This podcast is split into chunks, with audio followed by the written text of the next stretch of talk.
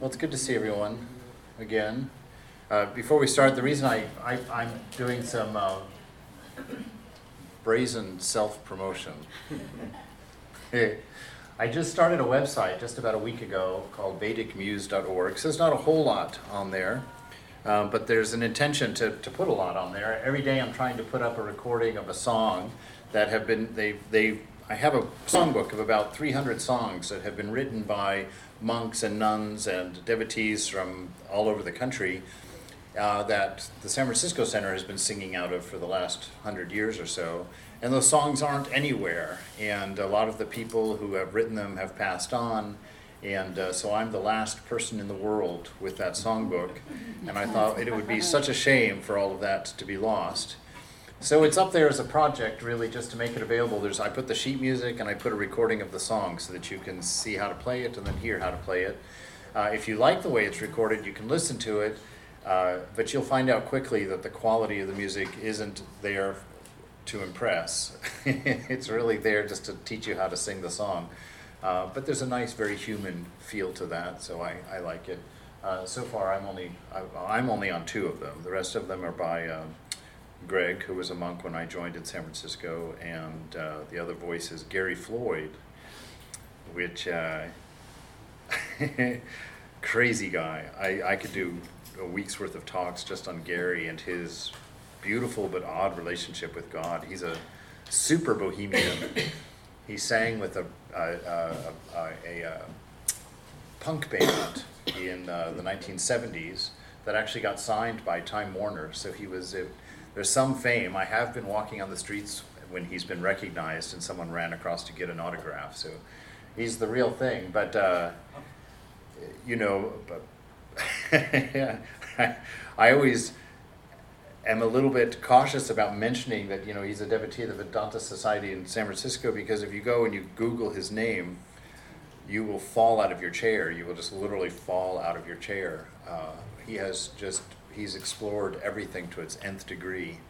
And uh, but in his house, I don't know why I'm talking about him, just because he's on my mind. In in his house, he, he he never made much money. He's one of these musicians that signed one bad deal after another. So he made a lot of other people lots of money, but he himself walked away with almost nothing.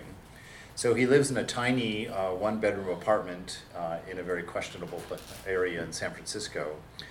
But uh, in his house, because there's only one bedroom and then a big living room with sort of an attached kitchen. He's, he's decided that the living room is his shrine. So his only living space is his bedroom, which is rather small. And then in his living room, which is the biggest room, he's got giant pictures of Jesus and Mother Mary and Ramakrishna and, Kali. And he's got, you know, big curtains there draped and it's, he's always got tons of flowers. So he's just turned his house into a shrine. You know, it's, which takes a lot of devotion to do something like that. You know, not to just stick it in your closet somewhere, which is kind of what I was up to. Sometimes not even that. Sometimes just a table somewhere in the living room. anyway, that's Gary Floyd, and that's VedicMuse.org. There's a section. There's there's going to be more sections up there, but right now the music section is the one that has everything on it. Uh, the about is just a blurb on what I'm hoping to do with the site. Uh, and then there's this thing called Vedic Christianity, which is a, a, project of mine, which is to teach all of the principles of Vedanta using only Christian scripture. So, uh, just to demonstrate the oneness of, of religion. And uh, it's been a project I've been working on for about three years. I went and lived in a Christian monastery for nine months last year up in the Hudson Valley, Holy Cross Monastery. And uh, as part of the endeavor, yeah, and so I'm working on that. Right now, there's just the paper that I actually got to deliver uh, in uh, at a, a overseas. I'll do that instead of name dropping. Anyway, so today's class, what we want to talk about, uh, this is the thing I'm most excited about. Well, I don't know if that's true. At the moment, I am. Uh, this unity of religion. Uh, I am. I am very excited about the idea of religion not being a plural, of there just being a single religion with uh, many, many, many different traditions and practices, uh, lots of independent dogmas and doctrines built around it. But the quest of religion is one. There's, there's not many. And uh, I, I like the idea so much. One, because it's the oldest idea presented in the world's oldest scriptures, which I uh, treasure. I think that that's an important thing, that the world's oldest scriptures, the first scriptures that we have of any kind, lay out that principle not just as a principle, but as a realization that these sages that, that did this work uh, to, to have this realization, to know the beloved, to know God, uh, put that forth as one of their first principles. So in the Rig Veda, which is that scripture, this, the verse says, The human body is the temple of God. Now, we started, I think I started this class with this verse, and so I thought it'd be good on our technically last lecture because next next week is really summary question and answer and just kind of putting the whole thing back into one perspective. Uh, the human body is the temple of God. One who kindles the light of awareness within gets true light. The sacred flame of your inner shrine is constantly bright. The experience of unity is the fulfillment of the human endeavor. The mysteries of life are revealed.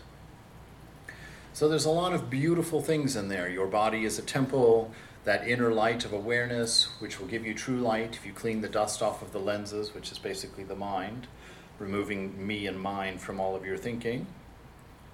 The sacred sh- uh, flame of this inner shrine, so the shrine that you worship at is here. I, I, I, really like the interpretation of the Katha Upanishad, which is also one of the ancient writings, where this young man goes to death to ask him what the meaning of life is and uh, death, you know, plays a lot of games with him and reveals a lot of truth along the way. But one of the things is that Nachiketas, he teaches Nachiketas, who's the little boy, uh, of a, a, ceremony, of a sacrifice that will give him eternal life. And uh, so when I was reading that for the first time, I got all excited. I was like, wow, cool, I want this ceremony too. I want to know what's going on. Uh, and then the weirdest thing in the world is that this being the, probably one of the most important things that he mentions you don't get the information in the katha. It doesn't it doesn't tell you what it was. It just kind of says he taught him how many bricks and how to lay and what to do and blah blah blah, and then it just moves on to the rest of the Upanishad. Uh, I was very unhappy with that, and so I, I, I couldn't let it go. I thought there must be some secret here. And so I took this clue that uh, you know he names the sacrifice after Nachiketas. So Nachiketas has this, this ritual sacrifice with his own name on it. And since we're not given much more than that, I thought, wow, I wonder what, what could that mean? What could that mean? And I just rolled it around, and it occurred to me perhaps this ritual fire burns within us. Maybe it's what digests your food, keeps your body at a certain temperature, keeps your heart beating, keeps your, your lungs breathing, keeps you alive. That this is your sacrificial fire, and it's got your name on it. It's, you've been given this sacrificial fire with your own name and that the life that you live is your offering to the beloved. You know, that everything that you take in through any of your five senses, you're putting on this fire within you, mm. and you're offering that. And the life that you live in response to all the things you put on this sacrificial fire is the smell of the incense that you're offering to your beloved. It's your, your mm. summary of prayer. Mm. And then, along with that, that God never says no to a prayer. Never. He never says no to you, but he says yes in proportion to the consistency of your prayer. So if you're saying one thing and doing another, he'll add those two together and answer the prayer in that summary. So if you're praying for name and fame, but you won't get out of bed to go do the audition, you're going to be a frustrated actor who never went anywhere. That's the answer to your prayer because that's what you asked for in summary. And so uh, part of the scriptures uh, always emphasize in this unity we'll understand that singleness of mind, single pointedness of mind is very, very important because that is your prayer. The state of your mind is your prayer to the beloved. It's not just the part you become conscious of and then hand them the best piece and then live the life you're going to live anyway. You'll get the answer to the whole thing. So this this in the earliest scriptures is saying that you have this inner shrine, this inner light and to purify this inner light will give you clear vision to understand what it is that you're looking at, to understand the nature of the world. You see, in the beginning, the very first thing the sages did is the same thing that Western science is doing at this point. To find the answers to what this is and what this is about, they went outward into the senses. They studied all the things of the senses out there. And they realized very soon that for every question they answered in that direction, there was three more questions behind it. So that instead of coming up with an answer, they were simply multiplying their questions. And uh, it was getting unmanageable. And then one of them had this great idea well, gosh, you know, all of this information bottlenecks right here. All of this information is going in here, and I'm the one looking for answers. What if we turn around and study that? Let's study this inner life who is it that's asking these questions? Who is it that wants to know what this universe is? Who is it that's curious? What is my nature? And so, in doing that, all of Eastern thought took a radical turn, which is what makes it unique from Western thought, in that their thought turned inward. They went inside to find the meaning of life, to find the answer to the universe. And in the West, we've still we're, we're, we're out there fully entertained, excited, and happy about the multiplicity of questions. Every time we find one smaller particle, suddenly there's an indication that there's yet another one that's even smaller that hasn't, you know, it just goes on and on and on. And every one seems to say, this is the God particle, this is the one thing, you know, so they found that one and now they're looking for another one. Uh, and so the problem with that is that it's just, it, it, you, you never have the answer. You have many answers and then you have more questions uh, beyond that. So, this idea of your inner shrine is where the mysteries of life will be revealed to you. You can find out the meaning just by studying and looking internally. What's going on in here? What is this place that's asking, that's wondering, that's thinking? So, and he says at the end of that, he says, the experience of unity is the fulfillment of the human endeavor. So, to find this oneness of all things, to find your oneness with each other, to find your oneness with, with this universe, that is the fulfillment of life. That's the purpose of life, according to the earliest scriptures. Now, I'm going to read a prayer. This, incidentally, is the last prayer that Jesus prayed on earth before he goes back uh, to the Father, in, that, in, in one sense. He says, I ask that all may be one, as you, Father, are in me, and I in you, so that they also may be in us, that the world may believe that you sent me. I have given them the glory that you gave me, so that they may be one, as we are one. I in them, you in me, so that they may be perfect as one, so that the world may learn that you sent me and love them as you loved me. You know, He says, You loved me before the establishment of the world. You know, Righteous Father, even though the world did not recognize you, I recognized you. That the love you have for me may be in them, and I may be in them also.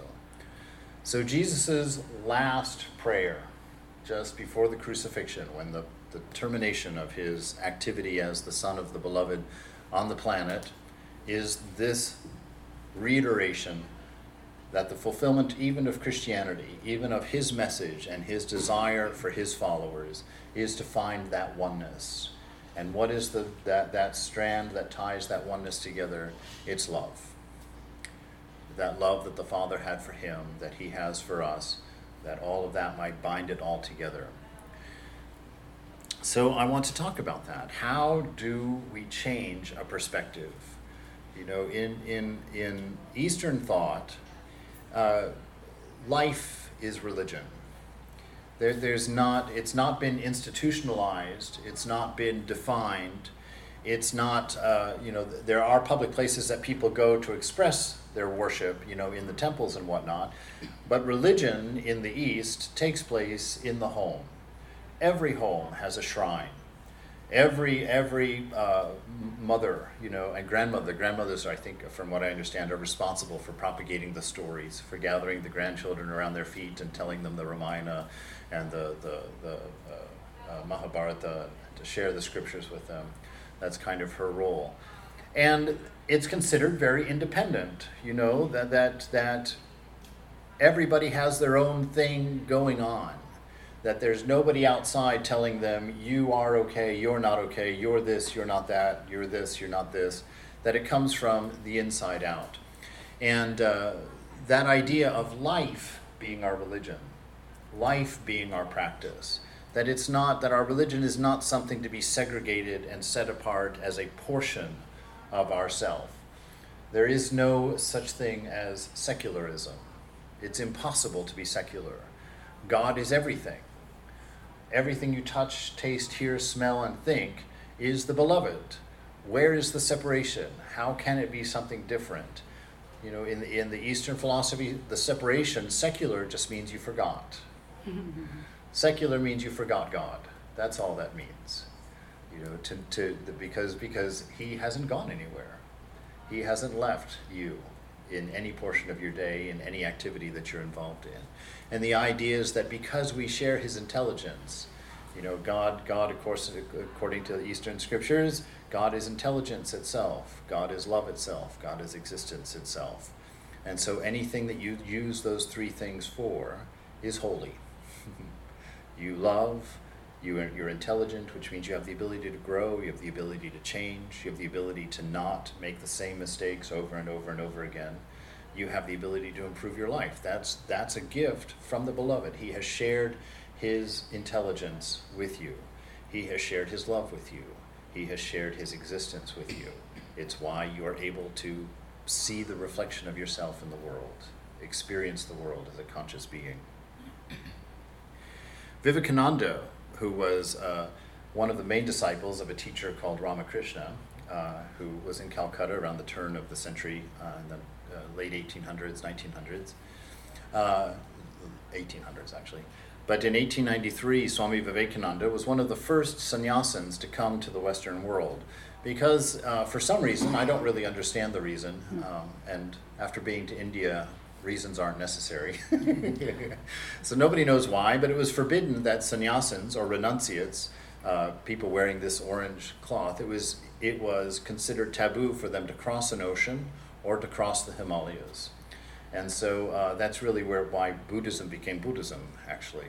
Because when Buddha, who was a Vedantist teacher, a Vedantist reformer in India, when he was driven out of India by the establishment who didn't like his teachings because they were threatening their power, uh, when he was driven out, his teachings went north, went over the Himalayas, and they didn't have Vedanta or the context to absorb those teachings. So they became identified with Buddha and became their own thing. And over the thousands of years that it's been around, the scriptures have been added and changed. But even now, uh, Buddhism and Vedanta, to a Vedantist, are the same. you know, the, the the, the differences are so remote and so fine that you really don't have to worry them until you're actually falling into the chasm of realization. At that point, you'll pass a little difference in thinking, which won't matter at all at that point. so that this this uh, Vivekananda was one of the first ones to say, "Ah, hogwash! I'm crossing the ocean. I'm going to Chicago to the Parliament of Religions to talk to the West." And uh, his quest wasn't so much to come here to do anything except represent the Sanatana Dharma, the eternal religion, and to ask for help for his beloved India, because he saw the poverty and suffering uh, there, and he saw the wealth and riches here, and he thought maybe they will help with this. And so he came. And at the Parliament of Religions, he gives this uh, a lecture which included this statement here. The world is waiting for this grand idea of universal toleration it will be a great acquisition to civilization. Nay, no civilization can long exist unless this idea enters into it. No civilization can grow unless fanatics, uh, bloodshed, and brutality stop. No civilization can begin to lift up its head until we look charitably upon one another. And the first step towards that much needed charity is to look charitably and kindly upon the religious convictions of others. Nay, more, to understand that not only should we be charitable, but positively helpful to each other, however different our religious ideas and convictions may be. And that is exactly what we do in India, as I have just related to you. It is here in India that Hindus have built and are still building churches for Christians, mosques for Mohammedans. This is the thing to do, in spite of any hatred, in spite of any brutality, in spite of cruelty, in spite of tyranny, in spite of the vile language that, are, that they are given to uttering, we will and must go on building churches for Christians and mosques for Mohammedans until we conquer through love, until we have demonstrated to the world that love alone is the fittest thing to survive and not hatred, that it is gentleness that is the strength to live on and to fructify, and not mere brutality and physical force. So he really identifies with this idea of oneness. And what religion does not teach this love for your enemies? One of the main teachings of Jesus. You know, you have heard it being said to love your, your friends and hate your enemies, but I give you a new teaching love your enemies and serve those who hate you. Where is that today in our great civilization of Christianity? Where is that today? I beg you to find it. If you can't find it out there, please let's find it here. Let's find it in the way that we think and the way that we care and the way that we reach out. It is so uh, so much a struggle, I assume, for all of you, because it is for me. I watch the evening news and the way things are presented and the way they're talked about. Just that head of hatred, even in my heart, I feel it raises up that anger, that disbelief, that indignation you know, and, and just these thoughts that come up. I think, my God, if I'm living in a monastery, you know, with, with all of this environment of such tranquility, and I'm feeling these things, what's the average person going through out there, you know, from day to day? What are they suffering? What's what is becoming of us as a collective?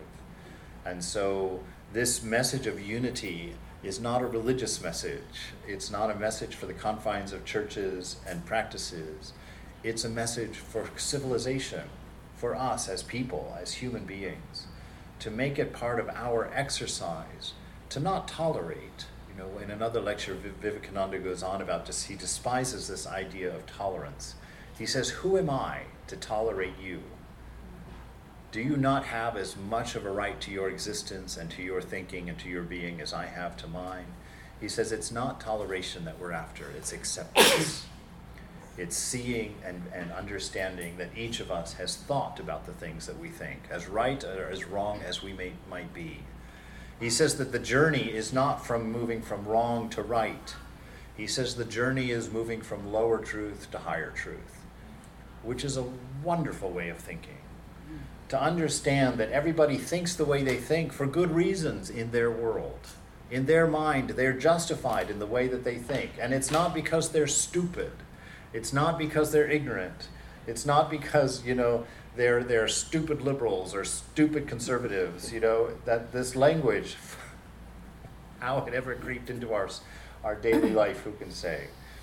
But that it's that everybody should be given the credit and the respect for being thinkers, for having reasonable ideas. And you, as a human being, are responsible for understanding. If you can't get their perspective, ask questions. If you can't believe what they're saying, sit down and listen to why. Investigate, because until that person knows that you respect them, knows that you love them, they will never be able to hear you. They will never be able to change and to grow and to take it another step from a lower truth to a higher truth.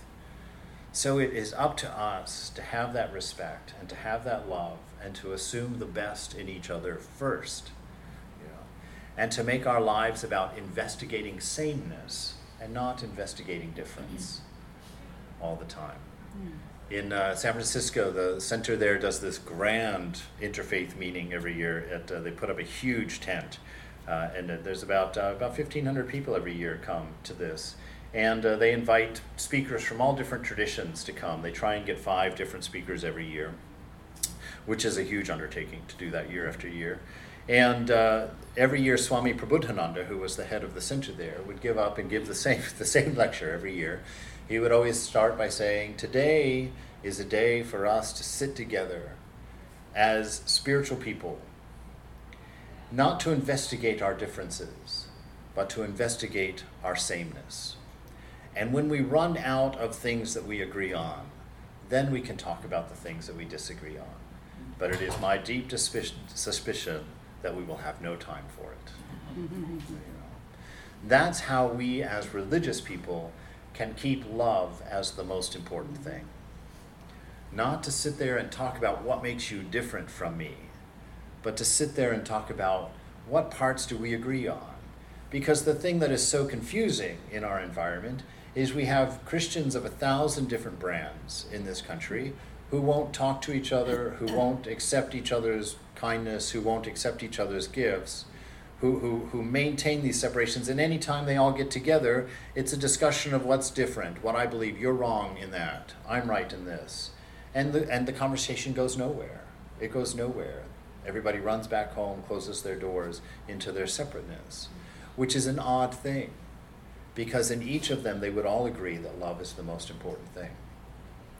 If you were asked any spiritual person, what is the most important thing in this world, in this practice? They're all going to say love. But it's not going to reflect in the way that it looks because they're not living that way. They're talking about differences and making those differences that are very small and very minor and can be sometimes absurd, making them more important than loving each other, making them more important than respecting each other, making them more important than reaching out and building a unity. You know, and it's it's the same with well, I'm, I'm, I'm, I'm picking on Christianity in a sense just because by and large that's that's what this country uh, has embraced and that's the responsibility and that's what I grew up with and so I'm intimately familiar and intimately aware of these tendencies and my heart intimately aches because of them and so that's why today Vivekananda says the other great idea that the world wants from us today the thinking part of Europe nay the whole world is that eternal grand idea of the spiritual oneness of the whole universe. I need not tell you today, men from Madras University, which is where he was speaking, how the modern researches of the West have demonstrated through physical means the oneness and solidarity of the whole universe, how, physically speaking, you and I, the sun, moon, and stars, are but little waves or wavelets in the midst of an infinite ocean of matter how Indian psychology demonstrated ages ago that similarly both body and mind are but mere names of little waves in the ocean of matter, and how going one step further, it is also shown in the Vedanta that behind that idea of the unity of the whole show, the real soul is one. None can regenerate this land of ours, India is he speaking of, without the practical application and effective operation of this ideal of the oneness of all things, to experience that oneness. You know, interestingly enough, when I, I, I went traveling when I was 25, like probably everybody, and I wandered for a while and I settled down for a few months in, in Prague. And I actually rented a room in a woman who happened to be a gypsy, rented a room in her house. And every morning she would get up with her family and uh, she would read their tarot for the day to give them advice for, for the day and it was an amazingly intimate time and uh, a very sweet family time that I, I, felt a little bit of envy toward. You know that they would all sit around the breakfast table, and one by one she would read their cards, and. Uh, uh, I got curious, and so she, because I was on vacation, I had all day, and so they would all go to work, and she and I would be at the house alone. She taught me how to read the tarot. And one of the interesting things that I learned, the very first thing that I learned, is the reason that she believed the tarot worked is that she believed that the whole universe is as it is because everything is as it is. So if I take this pen and I move it to here, the universe changes. That that has a rippling effect that affects everything in the universe, that we are interdependent, that we cannot be separated. And so when you turn over a particular card, in front of a particular person with a particular intention, that card is determined not just by chance, but by the arrangement of all things in the universe at that moment. And that because being able to see that and then understand, to have the ears to hear what the implications are for the day, you know. And I thought, gosh, what a lovely idea. I, you know, I didn't really buy into the card reading thing, although I did it for practice for a couple of years for my own self. But uh, the, uh, th- this notion of that interdependence, that, that everything that you do is a cause that affects everybody. Those thoughts that you have in your mind, they're not private thoughts. They affect everyone. It's always one of my favorite things is that, that in, in Eastern religion, particularly in the Vedanta, your thoughts are extremely important because your thoughts are what create reality. Your thoughts are how the soul expresses in the material world as I've mentioned, like we talked about in the other room, it's true for this room too, that if we had come here and sat here a hundred years ago, where would we have sat? In the woods. We'd be sitting under trees. How did this happen? This happened because somebody imagined it. It occurred to some developers. He was driving down the street. What if we just got rid of all those woods and build big, beautiful houses and buildings and a clubhouse you know, and, and put chairs in there and sound systems. How grand with windows looking out on what's left of the trees. It would be a wonderful idea. I'm sorry, pretty goofy. But yes, no, that notion that this place started in the mind. Somebody came up with an idea, and then their first thing they did, they put their eye and mind on it. And it activated, it became a thought, it became a focus, and then it became an action. They drew it out on a piece of paper. And then they got some other people to think about it and those people imagined and thought about it, and then drew on their pieces of paper. Then they all got together and said, This is what this all means. And it manifested. And this entire place came from an imagination, from a thought. So your thoughts and your ideas infect the whole world, either for good or negatively. It's up to you. You know, walk into the grocery store. The other day I went to I went to a, a little tiny sandwich store in Sandy Spring, which I well I can't tell you what I had for lunch. It would offend some people, but I had a BLT. and uh, this, uh, uh, I know, I'm a Hindu Hindu monk, and I had a BLT for lunch. Um, so, and I was sitting, and the woman behind the counter. Uh, first of all, I walked in, and I was the only one there, and the two two girls that were working the counter were actually sitting and enjoying a tea together. Now I remember being them you know, I remember in high school when I worked at Winchell's Donuts and there was nobody in the restaurant and I sat down with a friend to have a cup of tea. And when a customer walked in, it certainly wasn't my thought, oh, good, a customer's here. I get to go help them. It was like, what do you want? and so this, this, this girl's mood was exactly, was exactly that. But I was, I thought, okay, okay, practice what you teach, practice what you teach, just be here and just keep thinking positive things, positive things. And slowly, slowly, slowly, I have to say we won, you know, that, that, that her mood improved because I just refused to see any of the annoyance and negativity that she was throwing at me in, in handfuls when I first got in there. And by the time I got my BLT, we were good friends and chit chatting. And I was thinking to myself, you see, monk, what the scriptures say is true what you are inside affects the whole world. Mm-hmm. That the world, you know, you, you can take that negativity that you're witnessing mm-hmm. and you can fall victim to it and become equally negative, demand to be treated in a proper way, which is what my ego wants, you know, to demand, demand this, that, or the other. Or you can get rid of that me and mind that's infecting your mind, that causes these problems to begin with, and you can spread that thee and thou ideal to just enforce this idea of compassion, this idea of love. That's what builds unity. That's what builds bridges and togetherness. Don't let the negative out there win the battle with you.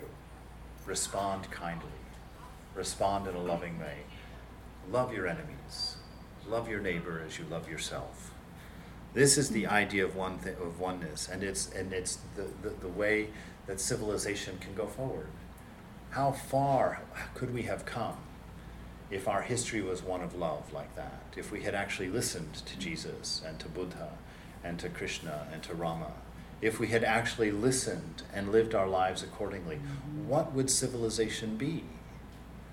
Where would homeless be? Where would drug abuse be? Where, where would loneliness be? Where would suicide be?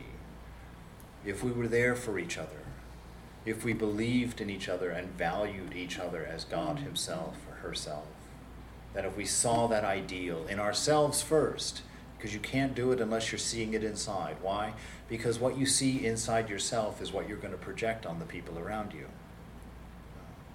That's what you're going to project on the people around you. So discover first that you are made of love, that you are made of intelligence, that you are made of existence, in a weird way but to make those assumptions about yourself.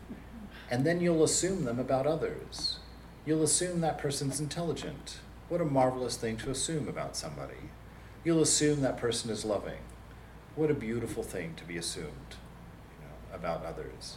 So see them in yourself, discover them in here. Obey the impetus that comes from the heart. Don't let the mind, full of me and mine, focus your love to things that are only beneficial to you, that are only going to make you great at the expense of others. Let that go. Purify that idea from the mind completely and live to serve like uh, the peace pilgrim. See every moment as an opportunity to serve.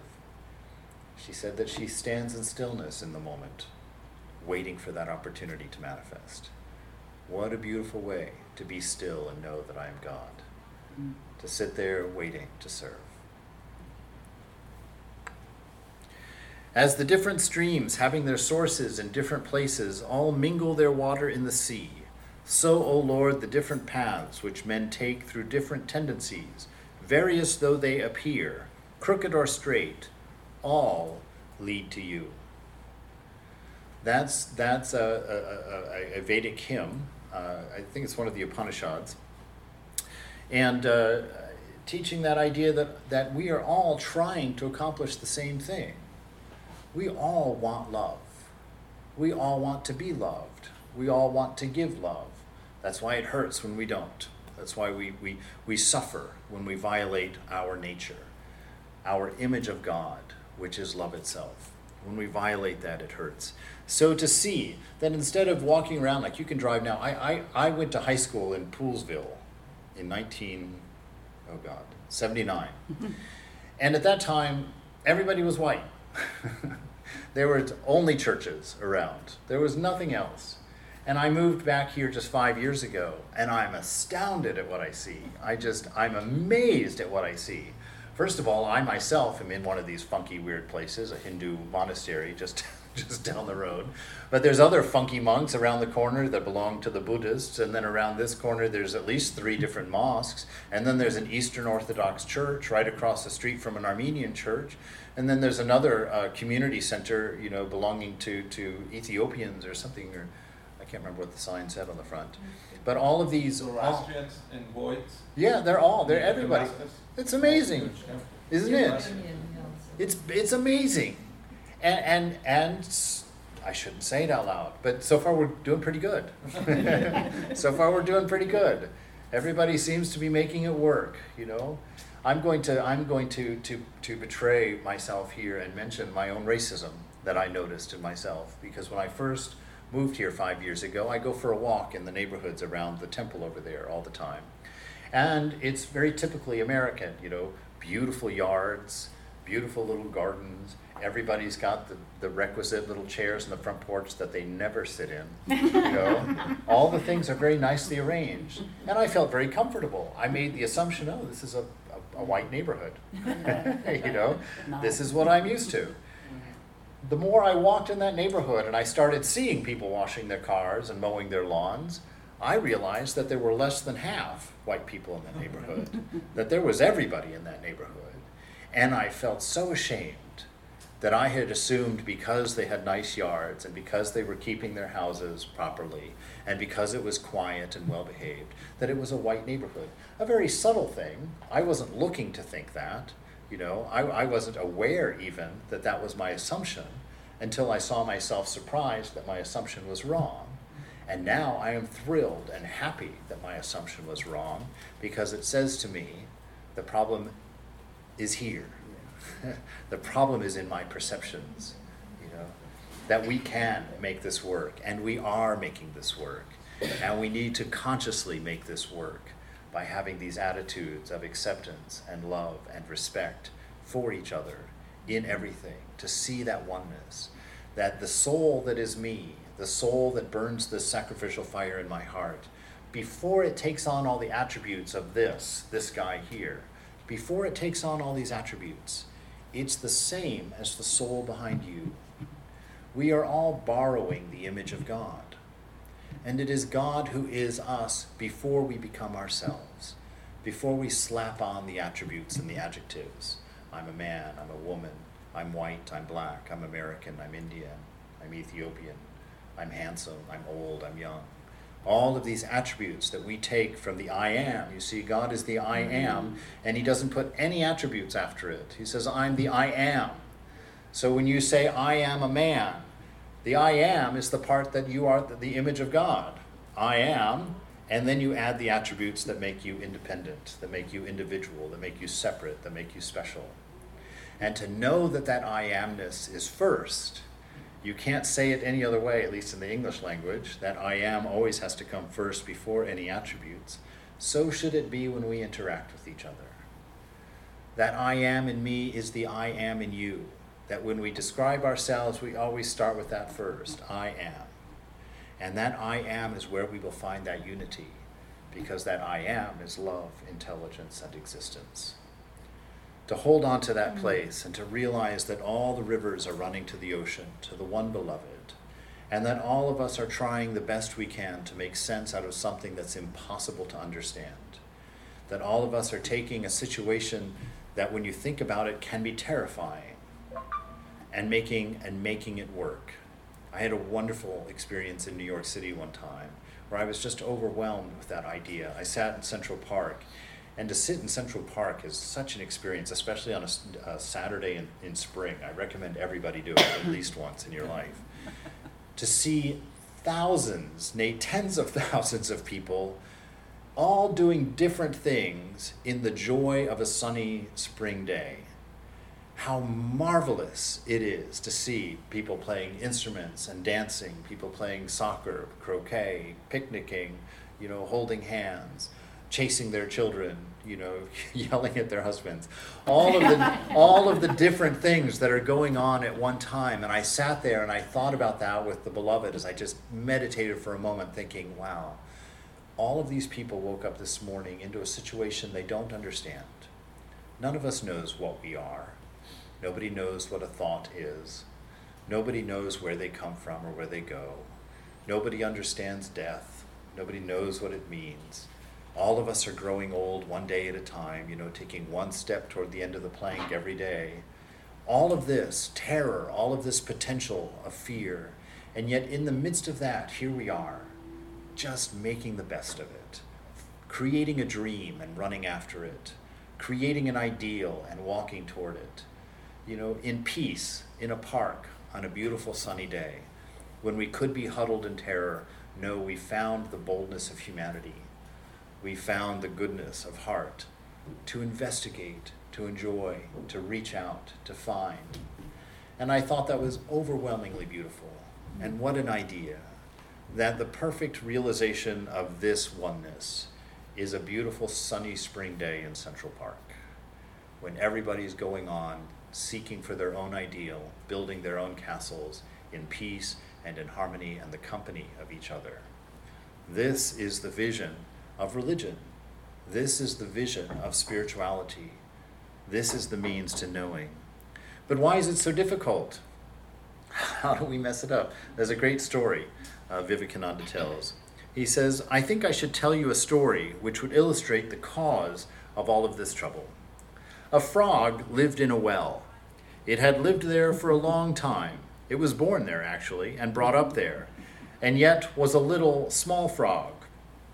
Of course, the evolutionists were not there then to tell us whether the frog lost its eyes or not, but for our story's sake, we must take it for granted that it had its eyes, and that it was uh, that every day cleansed the water of all the worms and the bacilli that lived in it with an energy that would do credit to our modern bacteriologists and in this way it went on and became a little sleek and fat. Well, one day another frog that lived in the sea came and fell into the well. Where have you come from? I am from the sea. The sea? How big is that? Is it as big as my well? And he took a leap from one side of the well to the other. My friend, said the frog of the sea, how do you compare the sea with your little well? Then the frog took another leap and asked, Is your sea so big? What nonsense you speak to compare the sea with your well. Well, then, said the frog of the well, nothing can be bigger than my well. There can be nothing bigger than this. This fellow is a liar. And so he threw him out. that is exactly our situation. That is why all of the problems. Because what is our little well? It's our ego, right? I grew up again. I'm going to I'm going to pick on myself as a Christian. So if you're a Christian, I'm not picking on you. I'm picking on myself. I grew up in a very fundamentalist church, very small church that, that really I learned that not even all the people on the front row were actually going to make it. That, that only, only particular people on the front row were actually going to make it. And I grew up believing that I was born into the one and only true religion, the only way to know God. And I adamantly believed it all the way until I went to seminary in 1983 in Abilene, Texas. And then in that mind, I began to wonder God, how is it that I know this thing is the absolute truth of things when I haven't even looked at anything else? Didn't even know that there was anything else out there, you know? And so I began to investigate and began to try and understand and say, what is, how can I have these attitudes of rightness? How can I have this security of being the right one without having ever studied even a single line of anything else? I said, even if it's true, the way that I've done it is rude, is disrespectful, is selfish, boastful, and all of the things that Jesus abhorred. and so I went out to learn, I went out to study, I went out to find out uh, what was going on. And that has led me to this beautiful notion of oneness, this beautiful ideal of unity that Jesus prayed, nay, even begged God for our realization, to understand it and see it on his last night before he was crucified, before his mission ended, as it were. So don't be that little frog. don't believe that you're always right, no matter what, what it is. Even if you are right, you're not right until the person discovers it. you know, you're not right until they discover it. And how will they ever discover it? Certainly not if you're offending them. Certainly not if you're alienating them. Certainly not if you don't respect them. You know? So our job as spiritual people in any religious conversation is not to, to, to tell it, we can share our point of view, but it's not to instruct our point of view. Our job in a religious conversation is to sit down next to the person we're talking to until we fully understand their perspective, fully understand why love has brought them to the view of life that they have. Through that process, they will see that, that respect that you are showing for them. Through that earnestness of your investigation, their walls will come down and they will converse with you. And at that moment, when at that moment you can sit with them and look at their ideal and worship your beloved even in that ideal, then they will feel that unity with you. And at that moment, your words can become teachers. Your ideas can become inspiring. At that moment, you can both grow and take the next step to a higher truth. At that moment. So, as spiritual people, we're not here to teach, we're here to love. We're here to understand. We're here to grow and to transcend the little walls of our well so that we can appreciate the idea of an ocean and then realize there's more than one ocean. Hmm. And then to realize really there's no water on earth that's separate from any other water in the world. Hmm. You know, the idea of a holy Ganga doesn't make any sense anymore because every bit of water in the universe at one time or another has flowed through the Ganga River. The River Jordan, not special because of the water in it. Hmm. All of the water in the world at one time has thro- flowed through the River Jordan. So we, as human beings, you know, have had all of these thoughts and all of these ideas. He says, You have to know a seed is put in the ground, and the earth and the air and the water are placed around it. Does the seed become the earth or the air or the water? No. It becomes a plant. It develops after the law of its own growth, assimilates the air, the earth, the water, converts them into plant substance, and grows into a plant. Similar is the case with religion. The Christian is not to become a Hindu, or a Buddhist, or a Hindu a Buddhist to become a Christian, but each must assimilate the spirit of the others, and yet preserve his individuality and grow according to his own laws of growth. We take, you know, from all of these beautiful lessons, all of these beautiful scriptures, all of these beautiful incarnations, we take what is valuable, what obeys the laws of our own ideal, love primarily, you know, intelligence, existence. Those three things. And we grow according to our own ideal. And trust the universe, which is the beloved herself, to trust and understand that we will grow according to our needs. That if we're an oak tree, we'll be an oak tree. If we're a tulip, we'll be a tulip. And our job is to be the best of oak trees, the best of tulips, not to be the only tree, mm-hmm. not to be the only flower, but to be part of a beautiful unity of creation, all put together by the beloved herself, himself.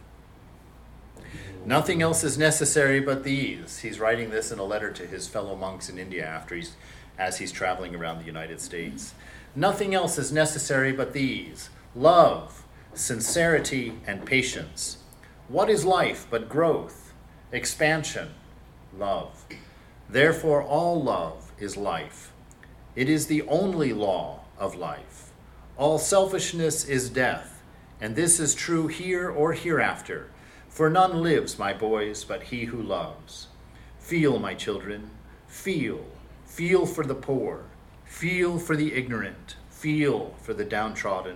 Feel till the heart stops and the brain reels, and you think that you will go mad. And then pour the soul out at the feet of the Lord. And then will come power. Then will come help and indomitable energy.